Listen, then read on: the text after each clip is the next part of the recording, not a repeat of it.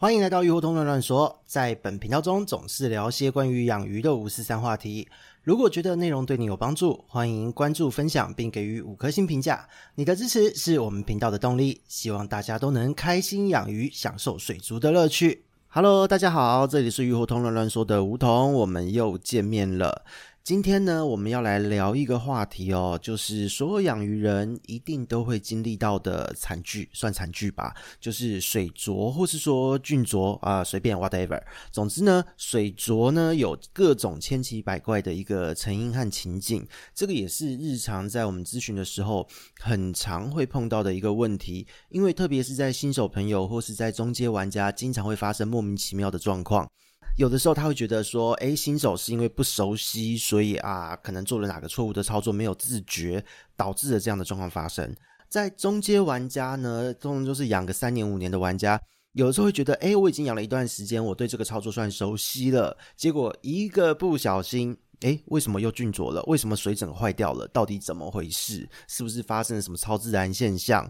这一类的问题呢，其实不论是在中间玩家或者新手朋友都是会遇到，甚至连老手老玩家也会不小心翻车。那通常呢，老玩家翻车都是意外状况，因为因为在整个系统的掌握上，还有喂食管理的掌握上面，其实老手真的是会比新手和中间玩家还要强很多。所以呢，老手有的时候可能遇到停电。或是不小心鱼就死掉，死在里面没有注意，没有捞掉，结果就水就菌浊。这种状况比较会是老手出现意外的状况。但总而言之呢，水浊呢，我们要了解到它其实是有各式各样千奇百怪的成因和情境。那这些情境呢，到底是怎么样的情境？我们就举几个例子哦。比方说，本来没事哦，水都很棒。更换饲料就水浊，或是本来没事，换水后水就浊了。然后呢，也有本来没事哦，空气缸非常漂亮，一夜之间早上起床看到水就浊了，你明明没做事。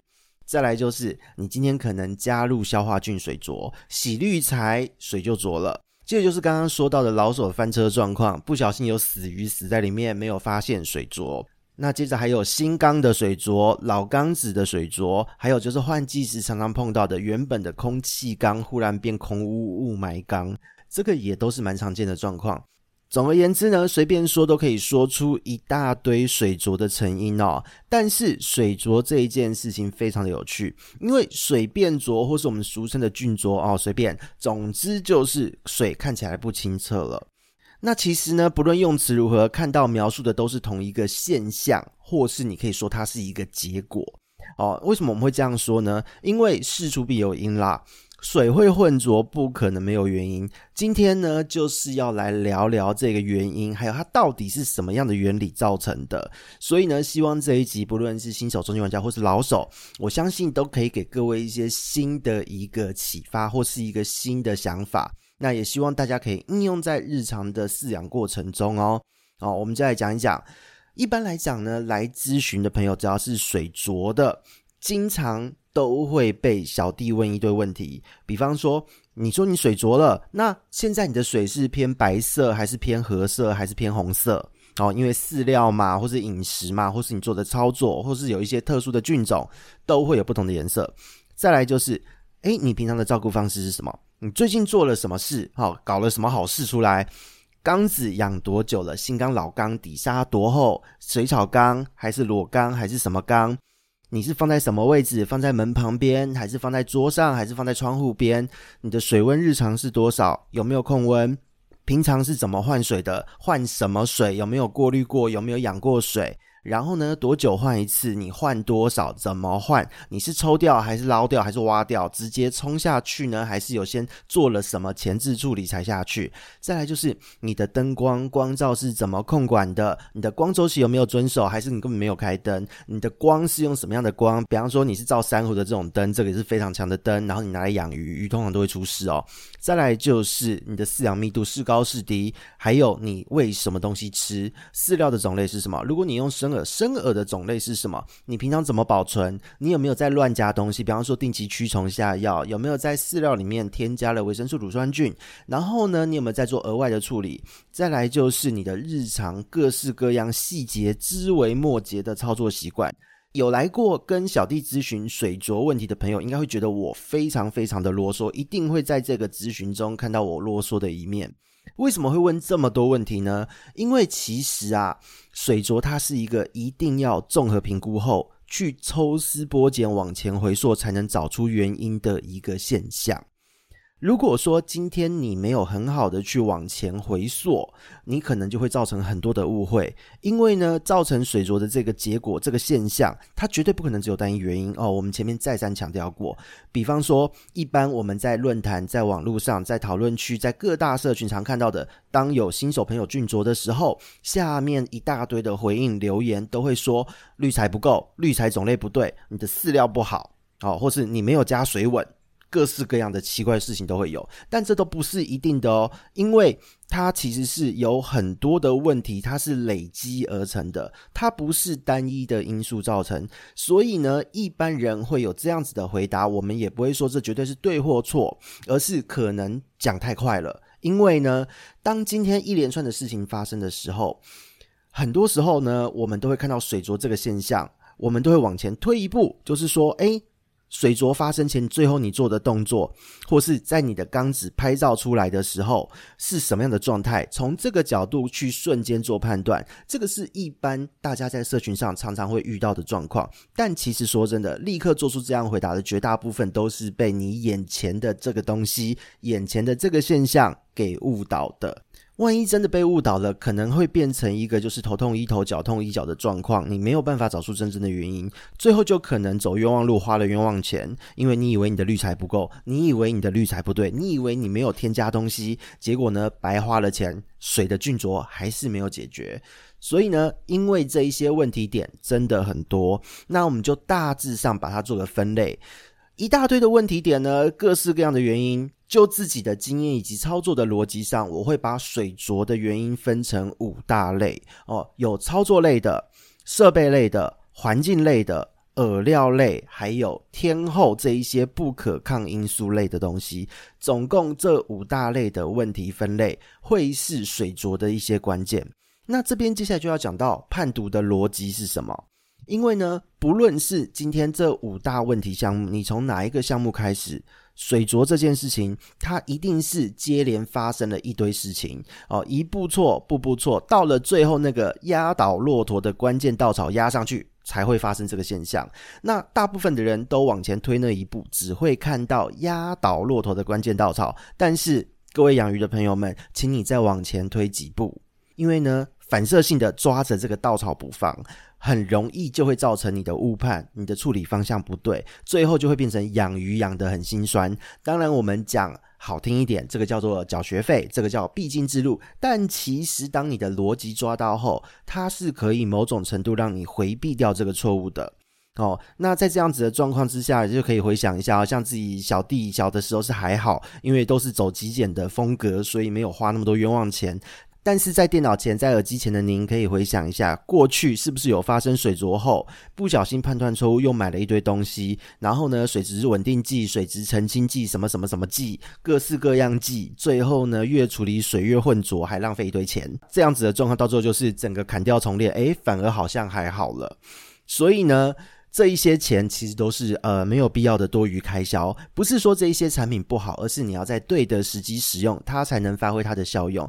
但是水浊这件事情，它是最后的现象或结果，所以你一定要往前找到是做了什么事，你的鱼缸发生了什么事情，导致了这个现象的发生。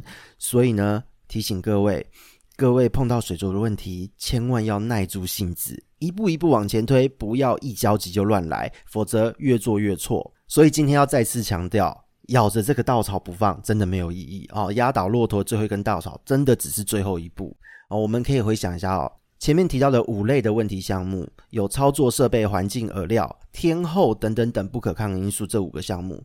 其实呢，在整个水族的逻辑上啊，随便一个都可以是错误的开始，它也同时可以是最后导致症状发生的那根稻草。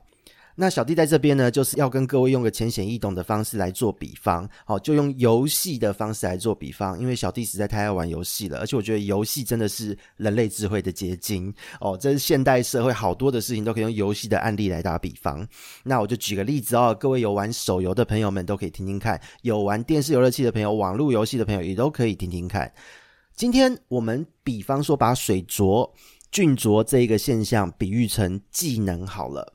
你要触发这一个技能，你要达成使用这个技能的条件，你必须要连续输入三个指令，让它变成一个 combo 这样子的连技，才能触发这个技能做收尾。哦，所以呢，前面提到的五个项目，你分别把它们当成是个别的指令。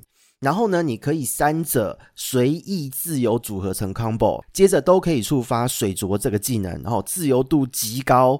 所以呢，有可能会有什么样的组合呢？比方说，操作操作天后，接着水浊，或是天后操作饵料造成的水浊，或是饵料饵料饵料哦三连 combo 造成的水浊，或是设备操作环境造成水浊，还有环境环境饵料。也可以造成水浊，任意组合，随便凑三个，重复也没关系。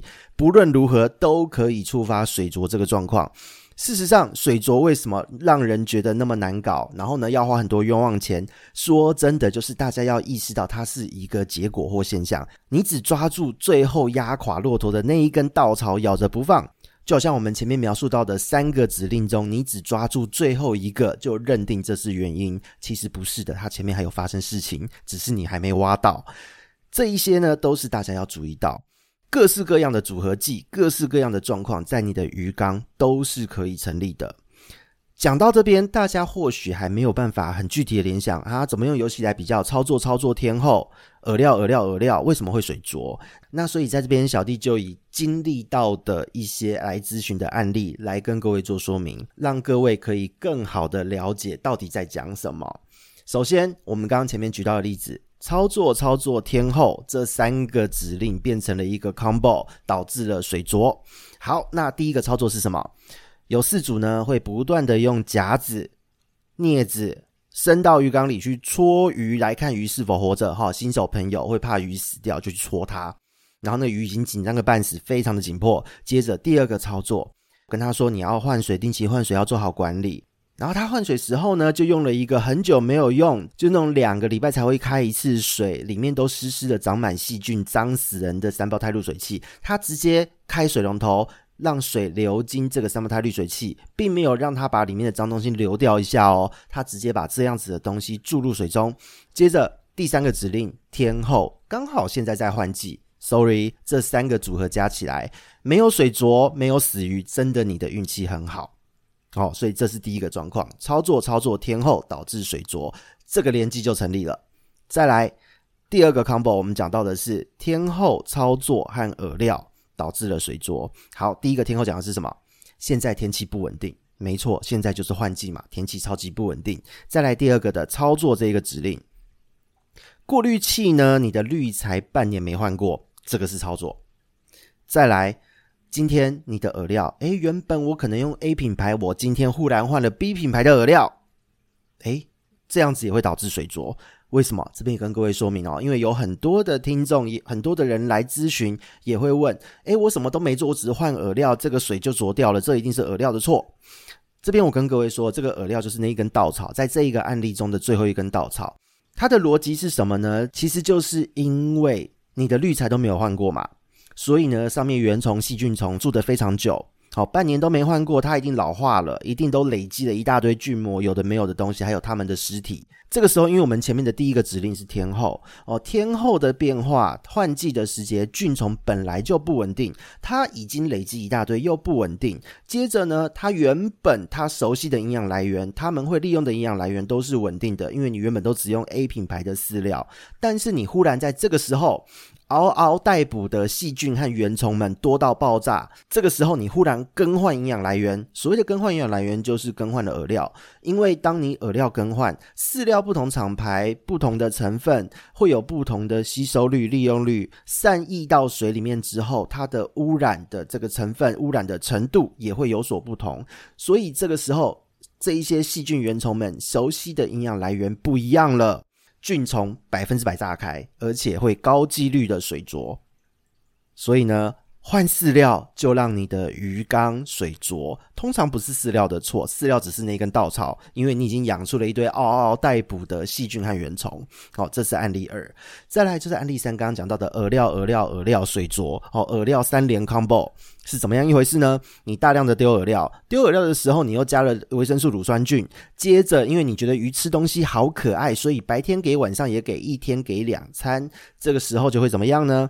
残饵污染、排泄污染，还有你每一次丢下去散溢到水里面的维生素，直接被细菌原虫利用，不混浊也奇怪啦。而且还附带脂肪肝，因为喂食频率实在太高了，然后水浊紧迫，这一些让肝脏慢性发炎的东西都会慢慢慢慢的叠加在你的鱼身上，所以呢，这是对鱼很不好的一个操作。再来就是第四个案例，设备、操作、环境导致的水浊。设备我们讲滤材好了。滤材呢，它其实就是一种设备类的东西嘛。有些人的滤材，它就是用熟头哦，石头滤材，它塞爆它的整个上部过滤器，然后还叠了好几层的灵骨塔，它还不洗哦。进入到操作的部分，还不洗它哦，还定期驱虫，因为就是网络上说要定期除虫嘛。然后呢，石头滤材碰到药物又有很好的亲和力，不小心药物就被粘在上面。接着他又不敢换水，他就每次只换三分之一，因为他怕水换太多鱼会出事。那我说真的，在这样的操作哦，不混浊也蛮难的啦。如果不混浊，就是你的鱼的鱼身要被混浊了，身上一定会长奇怪的东西，一定会烂，这是必然的结果。那接着第五个案例，环境环境饵料的 combo 导致水浊。有人呢会把鱼缸放在窗边，阳光直晒，让水温震荡，接着藻类丛生。环境的问题，然后呢，第二个环境的 combo，当藻类的尸体造成了细菌和原虫的增生，水质开始恶化，都是环境问题嘛。接着第三个指令，然后 combo 中的第三个指令，我们丢饵料，因为你觉得鱼好可爱，鱼会对着你游，所以你也不管哦水质的问题了，反正你看到藻类丛生是绿水，听说绿水对鱼很好，我就继续丢饲料。结果呢，当环境总和的污染量已经高过藻类和其他生物的负荷量，它就会开始让细菌、让藻类大量的死亡。这个时候毒全部都被放出来，你整缸就会一夕之间变成死水，又浊又臭，鱼绝对会挂掉。所以呢，五个案例还有相关的解析。分享给大家，相信大家听到这边立刻都可以理解水浊的原因。它可以从这五个大项目的任何一个开始，它可以连击，也可以做成连续技。不论如何，最后的触发就是水浊。所以呢，这一个连技呢，我们要做的动作就是，你要把这个连技中断，你要去至少往前推好几个步骤，去找出真正的问题，一个一个解决。才能够厘清你的水浊真正的原因在哪边，它一定会是一个一步错步步错的结果。所以呢，请各位一定要换个心态来看待水浊。而且呢，有些人会说：“诶，可是我经常都这样操作，我养了好几年都没有事，为什么你会这样子讲？我明明就这样操作都没有事，我养了二十年、三十年、四十年的鱼。”其实呢，这边就跟各位说。菌浊的原因实在是太多了，因为它实在不是一个单一成因。在实际运作的状况中，你会发现水会混浊，一定是两三个以上的错误叠加。不论是不同理由的错误，还是单一的错误连续发生，就是会组成像刚刚讲到连续技 combo 这样的状态。其实都是会逐渐去提高触发水浊这个技能的几率。哦，它今天它提高几率，不见得会百分之百。我们再次用游戏来比喻哦。这个都是几率问题，就像你今天玩游戏的时候，你在氪金，你要抽卡，有一张卡觉得超赞，你一定要收到它。你要抽角色，抽什么都好。在一般呢，我们会有卡片的等级嘛。SSR 是最好的卡，我们把这一个重点卡当成是俊卓。那其他的普通卡可能有 R 级、有 S 级、SS 级这样子的卡片，我们把它当成是这一些造成俊卓的项目。那今天呢，大家有玩游戏的人就可以回忆一下哦。你在玩游戏的时候，你今天为了要抽这一张 SSR，你死都要抽到它。这个时候哦，你又觉得氪金好贵，诶，可是官方很佛心哦，他做了四十抽保底。你每抽十连抽哦，因为很多游戏都这样，都是十连抽这样的设计哦。十连抽呢，你只要选择这个，它就会有稍高的几率，可能高零点五趴，或是把原本零点五趴的几率变成一趴哦。你会有稍高的几率可以得到 SSR，就可以想象我们的连技哈，它是提高触发水浊、菌浊这样状况的几率，SSR 的几率被提高了。但是如果你一直抽、一直抽、一直抽，四十抽就一定会得到 SSR 卡。这是什么意思呢？你今天夜路走都一定会碰到鬼的意思。今天也许几率提高，但是你还没出事。但是连续操作、不当的操作持续太多次、太久，因为不要忘记了，在这几个项目的分类之中，有一个叫做不可控因素。今天也许在十二月份本来应该是要冷的时候，却忽然超级热，那这个时候细菌是会增生的。所以你本来在冬天习惯的操作，你没有因为环境的改变去做调整。就是会发生菌浊的问题，这一类的状况都是会让你的 SSR 卡，也就是水浊菌浊这样子的这个入手几率会大幅提升。所以呢，菌浊水浊大概就是这样的一个概念。总之呢，就是讲了这么多，希望大家以后碰到水浊菌浊的时候，可以换个角度，多往前回缩一点，多推敲一点，也许你很快就可以找出真正的问题，再去对症下药。你可以少走很多冤枉路，少很多冤枉钱，让养鱼这件事情会变得更轻松。那以上呢，是今天带来的内容，希望能够让您重新认识菌浊。鱼活通关心您的钱包，我们下次见，拜拜。